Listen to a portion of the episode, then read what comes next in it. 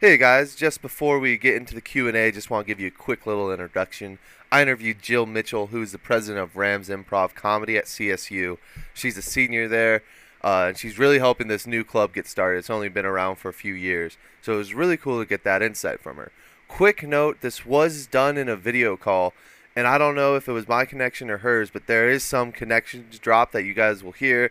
Sorry about it. That's just kind of one of the realities of living in this time. Um, but yeah, I hope you guys stick around. It's a really nice interview. Jill was awesome, and let's get into it. So my name's Ryan Earl. I'm here with Jill Mitchell. She's the uh, president of the Rams Improv Comedy Club. Uh, so Jill, as I've, you know, we are. I'm talking about comedy a lot this summer for my class, and I think a good question for you uh, to start off is, how'd you get into improv? Yeah, I've um, I joined an improv troupe in high school, Okay. and uh, the people who actually started Rams Improv Comedy are also from my same high school, and we're part of that same improv team. Um, always been interested in theater, but I've also, like you, loved comedy and always had a joy of making people laugh and just being kind of silly. So once I found out that we had a place at CSU for a space for me to do that there, I joined. Cool. Um, so how long have you been doing improv? Um, I've been doing it probably since about my junior year in high school. So I guess roughly about Six five years or Okay. so. Yeah. Nice. I wasn't part of it my freshman year. Yeah. It, it wasn't around, right? Uh, it was around my freshman year. I think that was like the first year it started, and it wasn't exactly organized, and I wasn't really aware of it. And so I became more aware of it my sophomore year. Okay, cool. Um, so I know for me personally, um, comedy has been a big part of my life. It's gotten me through some rough times. Um, I've used it to help get other people out of rough times. What is is there a deeper meaning to comedy to you, or are you just someone who likes to make people laugh and like to laugh? Yeah, I think definitely we use comedy in ways to cope with a lot of things in our life. And especially improv, it's, you know, not structured like a lot of more like typical comedy, like stand up. Um, and so you don't really have to go into like more personal aspects of your life. You get to kind of just enact these ridiculous scenarios, which is fun because life in itself is already so ridiculous. So it's kind of a way to escape into different funny scenarios um, while also getting that validation of making people laugh. I think definitely a lot of people like myself seek that out. Um, Oh, yeah. And so, yeah, I definitely think everyone who gets into comedy has some deeper emotional meaning that it brings them. Yeah. Um, I, mean, you know, as I said earlier, I like making people laugh to me is like the best feeling. Um, Yeah, I like like there's nothing to me that tops making someone laugh. Like I I, I I've done some really stupid things just to make one person laugh and maybe it was should have been regretted, but you know, I I I just keep doing them. Um yeah, I'm the same way. so I don't think we can have a real conversation about improv without of course bringing up whose line is it anyways. I would trust Mhm. you read it.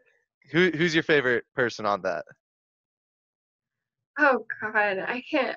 I'm not sure I can even remember names, but I do remember watching that very late at night with my dad. Oh I yeah. think Wayne, Wayne, Wayne- Brady, I think. Wayne, that, that's Wayne? Wayne Brady. Yeah, I don't, I don't know. He's he's really funny. Um, one of them. That's one I remember, but I definitely watched that late at night with my dad a lot growing up. yeah. I uh I don't know if you remember, but the host was Drew Carey. Uh, bef- like it Mhm. got rebooted, but like who cares about the reboot?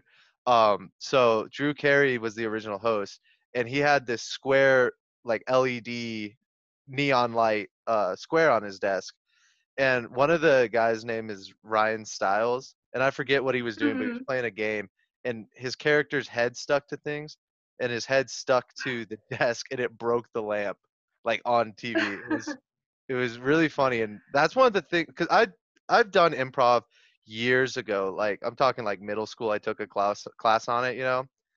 Um, Mhm. but the my favorite thing about improv still and what I liked about it a lot back then was you never really know what's going to happen. I mean, obviously, it's not written out. You don't know what the person across from you is going to say. Uh, how do you plan for that? Like, do you try to think of things in your life that you can joke on, or do you have to go outside of your wheelhouse? Yeah, it's definitely a very different format from other forms of like more written comedy or stand-up comedy and often those unexpected moments like the one you mentioned are the best um, because one thing i love about improv is just like you can't do it if you take yourself so seriously. It just it won't work. And so you just have to be prepared to like make an utmost fool of yourself. And those little like mix ups and like slip ups on stage, especially while performing, end up being just, you know, the funniest ones because it's all about like being unprepared. It's all about not knowing what's going to happen. And so moments like that are always pretty great, I think. And I think that's um, why improv might work better for some people because I think I am very intimidated by like more stand-up comedy and i think when that's not real well received by an audience it can feel like an attack on that person's story or their character whereas when you're doing improv like if you don't have a good scene there's a lot of different reasons why that could be and it's a whole entirely different skill set if that makes sense definitely and yeah, it's definitely good for people who um, go through life often feeling like they constantly not, not knowing what's next and uh, get to play with that space in a fun way. Yeah. Um, you mentioned stand up. Have you ever tried stand up? Or I haven't. Okay. no. Would you want to? A couple people uh, a couple people on the team do some stand up in Fort Collins. I love watching stand up. I love just watching comedy in general um, I've often often like thought in my head what my like whole bits would be every once in a while, but I think that format intimidates me a little bit too much. So yeah, probably not at least for now. Fair enough. Um, so you mentioned comedians and listening to all that. Who's who's your favorite? Oh wow. Um, that's a tough one. yeah, I, I I know. I don't know. I mostly just kind of watch a lot that comes out on Netflix. Um, like I just watched Michael Che's stand up. Okay. And he's on SNL as well, and he had a great one. Of course, like the classic is John Mulaney. I feel like everyone loves yeah a lot of John Mulaney's work. I, I feel like in high school, for me at least, I feel like we're around the same age. For high school, the big comedian was Kevin Hart, and then now it's John Mulaney. You know, it's kind of Yeah. was a shift, and like, like I mean, they're still both relevant, but in terms of stand-up comedy, they those that like it was Kevin Hart and then John Mulaney were the names that everyone knew. Personally, yeah. Um, so uh, kind of you know going back to like comedy being more than just making people laugh um, and obviously you can you don't have to answer this, but is there a sto- like a story you have of comedy kind of being the light in the darkness or anything like that? And again, you don't have to answer if you don't want to.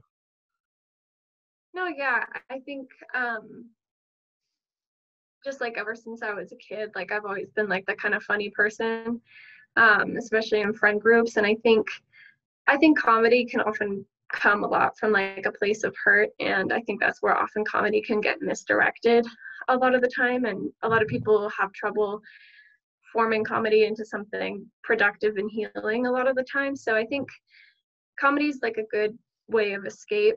And so I think any kid like myself and me have had like some trouble at home or anything like that like just being able to hang out with friends and make people laugh was like the perfect kind of escape away from that Yeah, I uh for this class, you know, I've done some research and there are a lot of comedians that credit comedy with saving their lives.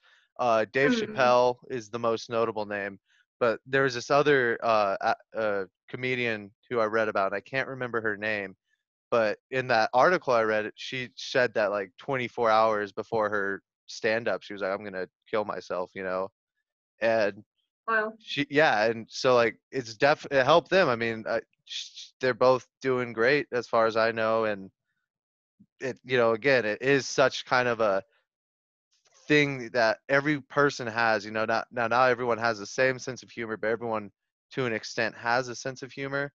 Um, it's just kind of part of humanity, I would say. Um, do you, do you do you think that's a fair statement? I do. I think a lot of comedy comes from pain, and it's just a way that a very weird way of humans that we show our pain is making fun of it. And I think that's what draws a lot of people to a lot of, especially I think about like self-depreciating humor, Oh yeah, Um, that's my go-to. which I I use that a lot, and a lot of people are drawn to that because they can kind of recognize it in themselves. And I think as humans, we're bad with genuine emotion and genuine connections with people. So humor, yeah, humor is a way that we're just kind of like, well, that happened in my life, but anyway, it's not Yeah. a big deal. Uh see for me um you know i'm kind of a i don't know if i can say this but i'm kind of an asshole you know? Like i can admit it you know like i say some things that people are like you're a jerk man. But i don't like making people mad you know? Like i don't want to hurt anyone's feelings. So i say those things about me most of the time especially if i don't know them super well. Um and i don't know if it's like my own self-confidence things or what but i usually joke about what i am most self-confident about um Mm, and I don't really know where a question can stem from that. It was kind of just for me how I, you know, use self-deprecation and I, I don't know. I mean, it makes people laugh. It makes me feel good about my insecurities. Um, you know, yeah. um, so you know, we talked about self-deprecation. Uh, there's a lot of different types of comedy and jokes, you know, and vulgar to you know clean and different senses of humor. What what's your go-to in improv? And I know that's you know it might differ all the time, but is there one that you lean on more than the others? Um, it's interesting, definitely in an improv format because you'll get a bunch of different comedy styles together. Um, and so it's really interesting in to see people kind of balance those in unique ways. I think as for me, I'm I play kind of more of like a I forget the like comedy term, uh, but it's just kind of like the it's like the Jim in the office where it's like the normal guy and all the craziness and it's funny because he's the one noticing like the craziness around him but i definitely use a lot of self-depreciating humor um, that's definitely for sure. Uh, being like a csu community club you know you do have to kind of edit a little bit yeah, you gotta much, watch what you you do. say. you got to watch what you say especially if it's like C- on csu events but Mhm. you know, we're college students, so there is a lot of that college humor. And uh, definitely, there's a lot of people on the troupe who just have that kind of very eccentric, insane, fun ideas, just that you're just like, where did you get that? I don't get. and so it's very funny to balance those with people like me who are just who are able to kind of point that out and be like, what is happening here? Right. And yeah, sorry, that was a bit of a long-winded answer. No, I love it. Um, so what do you think results in people having these different senses of humor and different comedic styles? I mean, obviously there's a lot that goes into it, but from from the kind of you being on the inside looking out, what would you say? I mean, your best scenario that, that you have is you're going to find a great way to blend those different comedy styles together. And I think improv is a great way to do that. Um, part of improv, I think, is you really have to be part of that give and take. If you're kind of, if your goal is to make it a scene all about you, you're not going to do well because it, it is very much a team activity. And so when you have very different um, comedy styles, you just have to allow both of those people to express that and not try to dominate with yours or anything like that. And so whenever we are looking for new members of the team, it's not only how good is this person with improv, but how well do they interact with other members of the team and do they respect their, you know, ideas for scenes as much as, you know, they're trying to put themselves out there. Right. So you guys do like uh like tryouts for the club. It's not like a anyone can join type thing. Yeah, so we have both kind of so we have our main team that we have auditions for at the beginning of the year and we keep that team probably tight around 15 people and we'll do um, we'll try to do shows throughout the year at different places in the Fort Collins community, but we also have a larger uh, improv club that we offer to the um, CSU community that anyone can come. And we are kind of working on that a little bit this year. It's definitely taken a lot of structure and organization. And so yeah. We're figuring out how that's going to look next year, especially with, you know, pandemic and everything. But we do also have a club that like no matter what your background is if you haven't done improv at all you can just kind of come and have some fun. Cool. What what's the size and or average people showing up before all of it would you say? Um it depends typically after auditions we'll have a lot of people wanting to join the uh, club and want to participate on that. It kind of dies out through the year, and that's also because of our own kind of organizational issues in the past. And so I do hope to see it be maybe a larger thing in the future because I think there's a lot of people that just love to be ridiculous for an hour and a half. and so, yeah, yeah it, not too many people are part of it, but I think not too many people know that like there's an improv club at CSU too. So. Right. Um, cool. Well, I think I got one more kind of wrap up question. Um, hopefully, I don't know how well of a wrap up it'll be. Um, okay. So comedy's been changing. There's a lot of platforms, you know, like stand up, improv, movies. You know, YouTube's on the rise. TikTok, if that's what you're into. How? What do you see the future of comedy being? Um, and how? can the more traditional forms such as improv and stand up and maybe even movies at this day and age what can they do to stay relevant because i know for me if it wasn't for you know a couple classes offered in my school or whose line is it anyway i, I don't even think i know what improv is so right. I, I mean it's a lot of challenges and you know there's it's probably going to be hard to say but what how do you see the future of comedy and are the more traditional ones a part of that? Yeah. Ooh. Yeah, I know that. Sorry, that was from left field. So. No, you're good. Yeah. I don't know if I'm fully equipped to answer that, but I think definitely we are seeing, you know, technology is going to have a role and it's going to have an increasing role as we're seeing things like YouTube and TikTok kind of take off. And just when I think about myself, like all the stand-ups that I've seen have been on Netflix or Hulu. Like mm-hmm. I don't mm-hmm. remember the last time I went out to like a local stand-up show or things like that.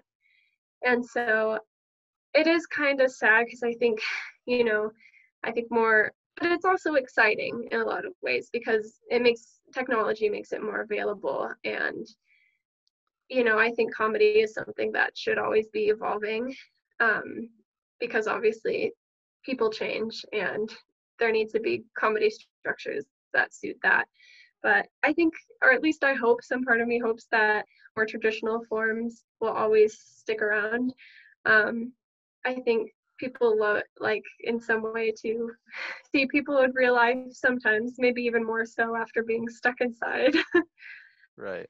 All cool. this time. But I think, yeah, I think it's still a good way to engage with the people around you in your community. And I think some people will always seek that out. I would a hundred percent agree. I think comedy is something that we can't afford to lose, you know? Yeah.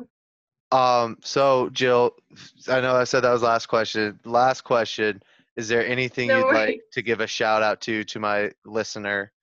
Um, any any clubs, maybe an improv club, anything like that that you just want to shout out and give recognition to?